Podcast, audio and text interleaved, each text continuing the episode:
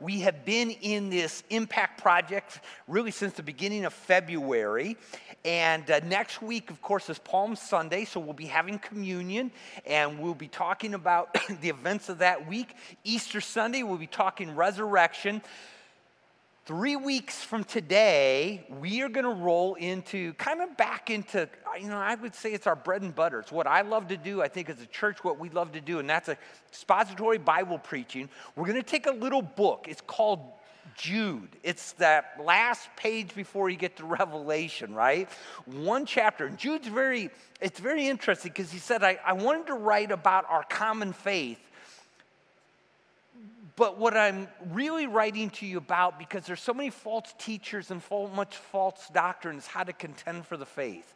And I thought, man, if there's not a book that's appropriate for today, uh, it's the book of Jude. So we're going to take that, and that'll take us into early summer, and then we'll, we'll we got a kind of a neat series, I think, uh, out of the Old Testament for the summer. I think you're really going to enjoy. So just really want to encourage you about that. But today is kind of the day where we, we, kind of we called it our celebration sunday because we've been talking about the impact project. And in case you haven't been here just let me tell you we, we've been talking as a church about first of all what God has called us to do. So, first thing we all know is God's called us to make disciples. And for us, that means reaching this West Valley. We have 185,000 people. It's going to grow to 230,000 by 2030 that are within five miles of our church, many of whom, not most of whom, need the Lord.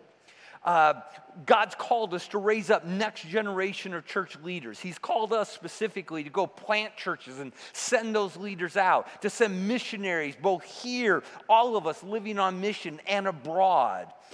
And a few years ago, as we started running out of space in our, in our services, our elders began to pray and go, okay, so what's our next step? We had some churches to launch, they were on the docket.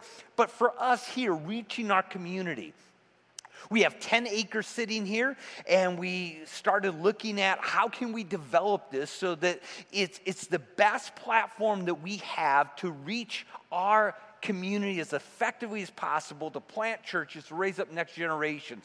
And so a plan was de- developed about what that looks like. We put it into three phases that we've been talking about. Phase one is going out this side of the building, adding 9,000 square feet for educational space and youth space, which we have a desperate need of right now. Uh, it's nearly doubling our parking, doing some of that type of thing. Phase two then would be to go our pavilions out there. If you went just to the west, or to the right of our pavilion, it would be to add another room like this, multi purpose, used every day of the week, but would be for worship and built that way. So, you know, for the the sound, the aesthetics, and even now as we get into summer, we're reminded that the way that this thing is air conditioned, there are hot spots, there are cold spots. Um, and so, by the way, if yeah, it's too hot, too cold, just move to another seat. You'll probably now feel the other. Uh, but something that's actually designed and built for that. Phase three then would be to come back here, take some of this space also make it educational space. We'd probably live with this for a while to see how much we need, but we could ultimately take 25% of this room. This room now becomes a fellowship hall, a big space, and all of that. Of course, there's, there's finances to that. So, phase one, the bump out, all the infrastructure for the other two phases, uh, the parking, the bathrooms, all of that, $3 million. The auditorium space, an additional five. So, we kind of set that second goal of, of, of 8 million. And of course, you want to know my heart. Uh, is first of all, our, our commitment is, is that we are going to do this without adding any more long term debt right? Because we still have an existing debt of, of, about $4 million. And so kind of the God dream goal is 12 million. So we get it all done and then we get that debt paid off and then everything we have can go towards the, the mission piece of what God has called us to do. And uh, so we, we've been talking about that since the beginning of February. A couple weekends ago, uh, we, we rolled out this idea of asking our church to prayerfully consider over the next three years what you can give over and above as a household, your regular giving over three year time to let us know so that we could, could make the plans of where to go. and uh, people begin to pledge. And I am I'm thrilled to announce that we're just two weeks into this, not even 14 days, that already, as of yesterday, uh, $2,530,000 has been pledged. So isn't that incredible? Yeah, I'm, I'm, I'm just thrilled. Uh, and with that, I mean, so much so, and the elders are very confident that that last uh, 470 will come in, that we are moving ahead with phase one, uh, those steps. And again, if for some reason it wouldn't, the, you know, come in, we're, we're not gonna we're not gonna borrow to finish it. we will you know cut back the scope. We'll do whatever, but we're very confident it's gonna come in.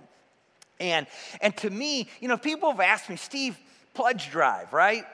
what are your expectations of how it'll come in and how much? And, I, and I've just been honest with people. I, I really have no expectations. I've never done this before, right? Uh, 26 years. This is the first time. And I will tell you as I've been looking at the numbers, and I don't, I don't know what anybody in our church gives. I don't know what anybody in our church pledges other than Tammy and I. But I, what I will tell you is just looking at the numbers, what has absolutely astonished me, and, it's just been incredible, is you know, some obviously can give more than others, but everybody who's made a pledge of doing that is that the average has been a little over $11,000 per pledge. So that's, if you do the math, that's a little over $3,600 a year, a little over $300 a month. Uh, it's amazing. I, I, never expected, because you start doing the math, that to me was just, uh, I wasn't expecting that. And it just to me speaks to your generosity uh, and, and the heart of people to give. And, uh, and, and, so, because of that, I just wanted to celebrate today. So, I'm going to give you a heads up. We're going to get out of here early today. We're going to go outside. We got Rudy's breakfast burritos. We just want to have a time of fellowship and encouragement and uh, kind of get back to normal and you know, we prayed that they would be calorie free. I'm not sure God answered that one, but we, we, just we just wanted to celebrate and say thank you, Lord. I mean, that's just two weeks in, and we're almost to that first goal.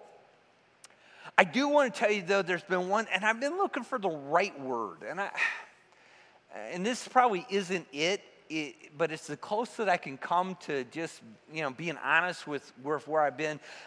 There has been one piece of frustration in this to me. Uh, because one of the things that we've really wanted is for the entire church. I mean, we've been talking about faith, and as a community doing this together and realizing that, you know, every gift, whether it's small or large, God takes, you know, God uses, but we all wanted to be a part. Um, and, and part of the thing that probably has frustrated me a little bit is that at $2,530,000, that only represents 35% of the households who normally and regularly give to our church. 35%. So I'm a math guy, right? And I did the thing. Okay, so if if everybody actually pledged and we kept the same percentage, you know where that puts us? Like $7.66 million. We're almost to the, the thing. And and again, I would imagine that the, the, the, number, to me, that's not what's important. What's important is that we're all apart. And now, I, I, you know, again, I understand Desert Springs. I've been here 26 years. It may have something to do with me, right? Uh, but we are a late arriving church, right? Yeah, this, this, this service, it's really fun. I'm sitting over there at 9.30 going, man, is anybody going to show up? And then I look around. Good, you all showed up. It's great, right? That's my dad always said, man, Desert Springs will be late to the rapture. I mean, it, we're, we're last minute. I mean, think about how many of you really didn't even sign up and register for services, right? It's just, it's just who we are. And so I know that there's that. I know there's been school break time, and I know may some of you are still praying about it. And the reality is, there's some of you that just may be in that season of life where honestly you just can't give. anything more. And, and, you know, because you're just you're, you're fighting with debt and you're just in that point of life. And I get that. And I don't ever want to put pressure on you to do that. In fact, if you're in that place, here's the thing that I would tell you. A ministry that we offer here at Desert Springs, we've offered for years, is called Financial Peace University. It's a great class. Dave Ramsey, how to get on, you know, your deal with your finances in a biblical way, a godly way. Many of us have taken it, and, and it's been so helpful. And so, if you're there, here's the thing I want you to take FPU, and we will pay for it. I mean, we, we just believe that this is such a great thing. So they'll offer class, you sign up, you tell the coordinator, Steve said the church will pay for it. We'll do that, right? We want to help you get to that point where you have the freedom to be able to do, I know what your heart wants you to do. And so, for some of you who are still praying about it, we encourage you, think about the, the pledge. You know, honestly, if, you know, uh, so we have about 675, about 230 have pledged. The other 425 households just even did $10 a week. Uh, you know, it comes up to a little over $1,500. Uh, we would be well over the $3 million mark. Would you prayerfully consider? So we've got the, uh, you know, the places in the back. You can do it online. But uh, we just really believe very confidently that God is going to provide and bring it in, and we're going to move on. And so it brings me to this morning, right? I'm excited, I'm encouraged, I'm so thankful for what God's doing. We've been talking about this as a faith journey. We've been telling some stories of the church. We've been telling some stories out of the Old Testament as to how God has taken people on journeys of faith. And my question goes you know, what I was struggling with on vacation is so, is there a story of faith that kind of mimics where we are? Where we're, we're kind of past go because we started a pledge drive. Many of you have, have already made that commitment. But we're not quite ready to, to, you know, there's, there's no moving trucks out there yet, right? There's no, there's no uh, land, dirt being moved, and, and all of that. And my mind went to this passage in Joshua chapter 3, and I've called it anticipation faith. So the children of Israel, if you got your Bibles, we're going to look at verse 5, actually, Joshua chapter 3, verse 5. The children of Israel have been for 40 years been wandering around the wilderness. God brought them out of Egypt through great miracles. He split the Red Sea. Now they've been wandering around. Now they are on the plains of Moab, just across the, the, Jordan River. So if you ever get to go to Israel, it's such a cool sight. You're driving down the West Bank or maybe there in Jericho. You can see where the Jordan River is because it's all green and you look on the other side. That's the plains of Moab. That's Mount Nebo that sits there where, where uh, Moses went up, looked into the land, and then God took him home, right? So here they are they're in the plains of Moab. Moses is dead. Joshua is standing up. They're about ready to go into the land. So, again, the journey has started, but this is new. And here's the thing that you've got to understand is that this is a way different crowd that Joshua is talking to than the ones who Moses talked to 40 years ago. In fact, there is nobody that Joshua is talking to other than Caleb who is more than 58 years of age. Say, well, how do you know that? Well, 40 years before they came up out of Egypt. God took them to Mount Sinai, gave them the law. Two years later, he took them to Kadesh Barnea, which is down south. They were supposed to go in. They rebelled. And they said, No, you know, our children are going to become slaves, and God, so we're not going to go in. And God said, Okay. Uh, because you don't trust me, we're going to wander around in the wilderness to everybody who's 20 years of age has died. And these children who you said will become slaves, they're going to go in. They're going to inhabit the land. So here we are, 38 years later. Every one of them, except Joshua and Caleb, the two who had stood there in faith, had passed away. This is a young crowd. So, so think about it. Some of them, as teenagers, saw the miracles to get them out of Egypt. Some of them, as teenagers, walked through the Red Sea. But the great majority of them, those were just stories. Most of the people that Joshua is talking to have never lived in a house, a, a, place with, you know, sides and a, and a roof. They've only lived in tents because that's all their life. They've, they've never planted and harvested because they just have had manna, right? And they're always on the move. And so now they're going to this land flowing with milk and honey. What does that even mean? Where you're going to have vineyards. This is all new to them. And so that's the background of Joshua chapter 3. And if you look at verse 5, they're just about ready to go. And Joshua said to the people, Consecrate yourselves, for tomorrow the Lord will do wonders among you. The word consecrate there has the idea to sanctify, to prepare to set yourself apart unto God. This, this is this moment where they are going to see God do great things. This is anticipation faith because they somehow got to get across the Jordan. It's, it's the rainy season, the flooding season of that time.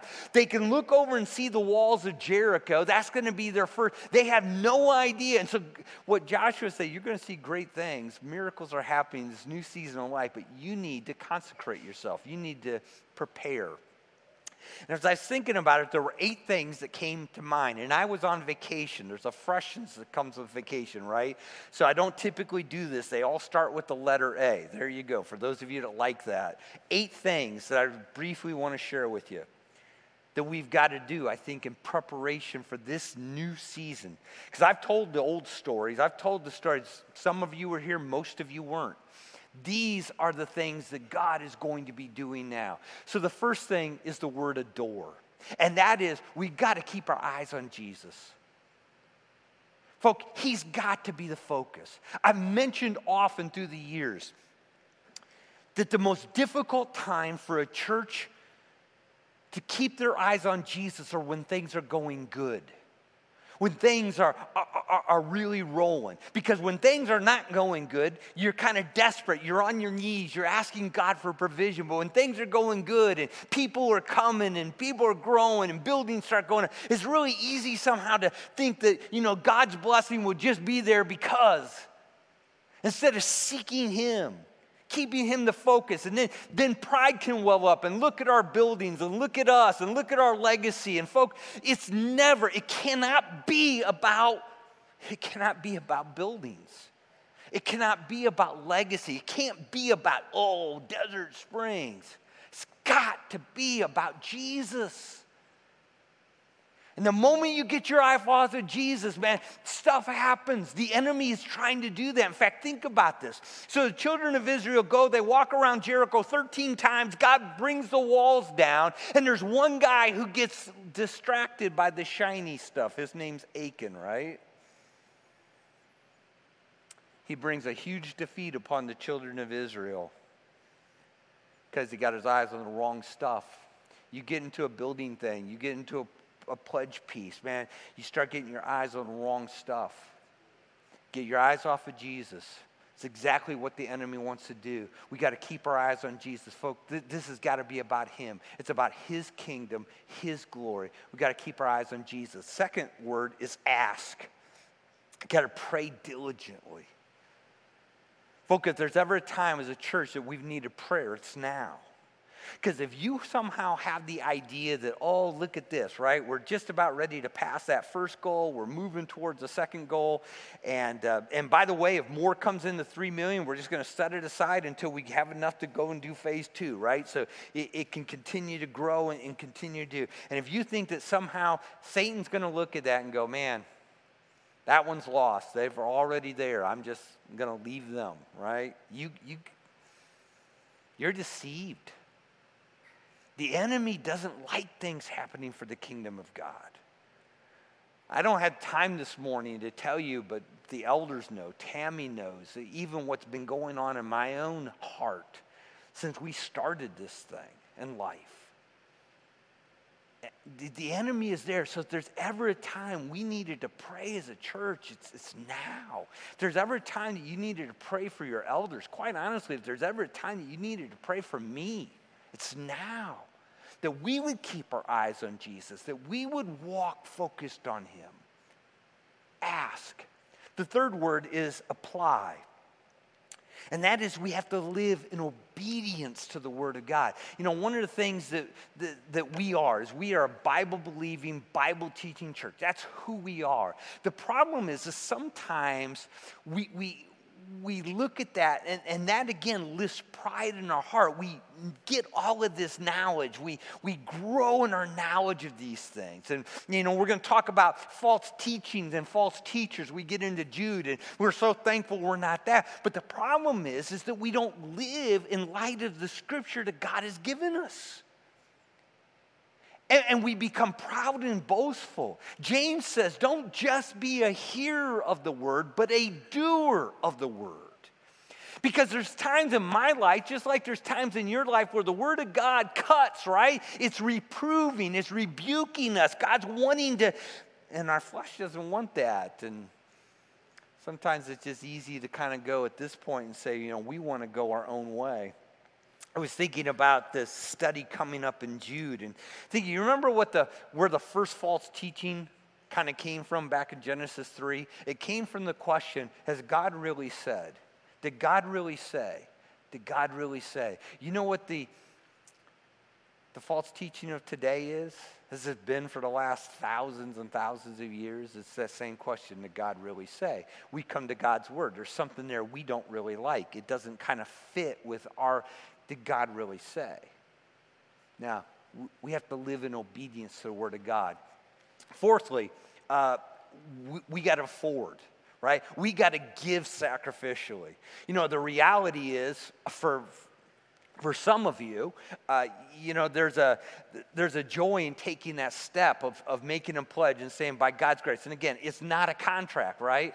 Uh, none of us knows what tomorrow holds, but by the grace of God, this is what we plan to do, and we believe God will allow us to do. And, and that's one thing. And then it's another thing to live it out over the next three years. I mean, it's kind of funny. So Tammy and I, uh, we, we actually started processing this a year ago, right? Because that we thought, you know, pre-COVID, uh, we were, we were going to do it then. And, and God put a number on our hearts, which was way beyond anything we'd ever done way beyond anything we really thought we could do in a, a three year period of time, but that's what we felt God was leading us to do. And so we knew we were coming into the season. So, end of January, 1st of February, you know, I'm just kind of circling back around, right? Because, you know, life happens, and do we still think this is what God's telling us to do? And I wanted to firm it up then. And, and we said, yes, right? And I'd love to tell you that everything has been, you know, butterflies and roses since then. But the reality is, uh, we had an unexpected surgery, right? Have any of you had to deal with high deductibles before? And then, uh, and I'm not assigning blame to anyone, but I was working with my tax guy on my taxes this year and found out that we actually uh, uh, misappropriated something last year. So last year taxes were wrong. So I had to go back and not only refile but repay there, then that also meant that I didn't put enough aside for this year. I just got tattooed. And I'm so thankful this is a three year commitment, right? Because we're going to make it up. It's hard. Life happens. Uh, you know, it takes sacrifice to be able to give. Uh, number five is the word attach. You know, one of the things, if, if COVID has done damage, and certainly, obviously, people's lives have been affected, the one place where I don't know that we talk enough about is that it has led so many into isolation. Church is about a community.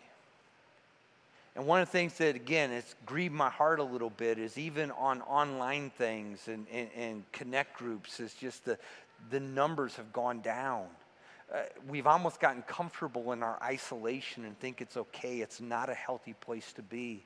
Some of you have started coming this last year. It's time to join. It's time to get involved. It's time to, to, to commit. It's, it's time to, again, some of you are watching online. And again, I, I understand for some health reasons, going to have to do this online. I get that. We're providing that. But for others of you, there, there needs to be the, the time to come back and to get into relationships, to begin to invest those pieces, uh, w- which are really important. I got to hurry. Acquire. What I mean by acquire is this is that as a church, we talked about philosophy that as a church we see my i see my job the staff's job to equip you to go out there and live on mission. And we have provided you know training and evangelism. We provi- provided fpu training. We provided ministry training. It, it's time to take that training to go. We got bible study classes to learn to grow so that we can better live on mission. Take the time to be able to do that. N- number seven is to act. It's time to serve. Can i tell you something happened i don't know if it was the uncertainty of COVID that came out of the blue, or if it's just become the excuse. Can I tell you the number one problem that every church that I talk to, and I would even make this blanket statement because I think I'm pretty plugged in. I think almost every church in America is facing right now. You know, the hardest thing about getting back to quote unquote normal is we don't have, we don't have the volunteers. People, again, whether it's just I don't want to make a commitment I can't do, and you know, COVID just really threw that off in my life, or it's just become the, the easy excuse right now. I think that's part of what's even happened with our pledge. People just don't want to make a commitment. So, you know, we got greeters. We need greeters, right?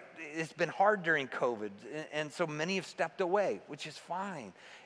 But now it's making a commitment. My heart, it's just heavy, and I know your heart would be heavy too because uh, I know who we are as a church, that we want to love on people.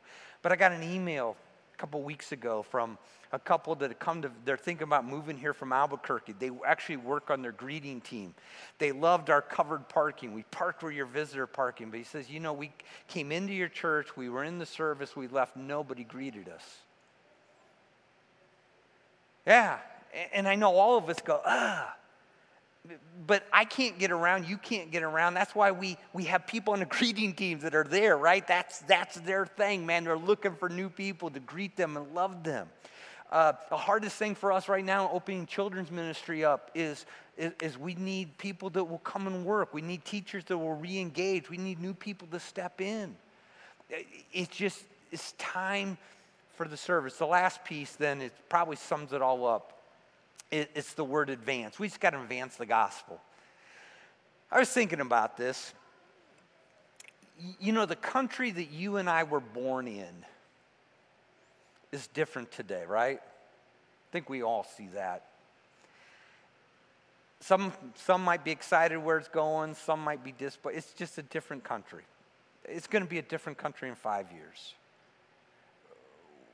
All I know is this the people that came out of Egypt were not the same people God led into the, the promised land. The people that God led into the promised land, God had built in that group some real warriors because they were, God was going to use them. I believe, you know, this, this isn't what it was 20 years ago and 40 years ago, but that you and I are here not by accident, but by God's design. God has you and I here for this day, for this day in America that as our world gets darker, that we can shine brighter. That as our world gets colder to the things of God, that we can be a fire that God will use to draw people to himself. That we are his people for today. And his word from Joshua was consecrate yourself. And in my thoughts, these are these eight things that we need to do for the day that lies before us.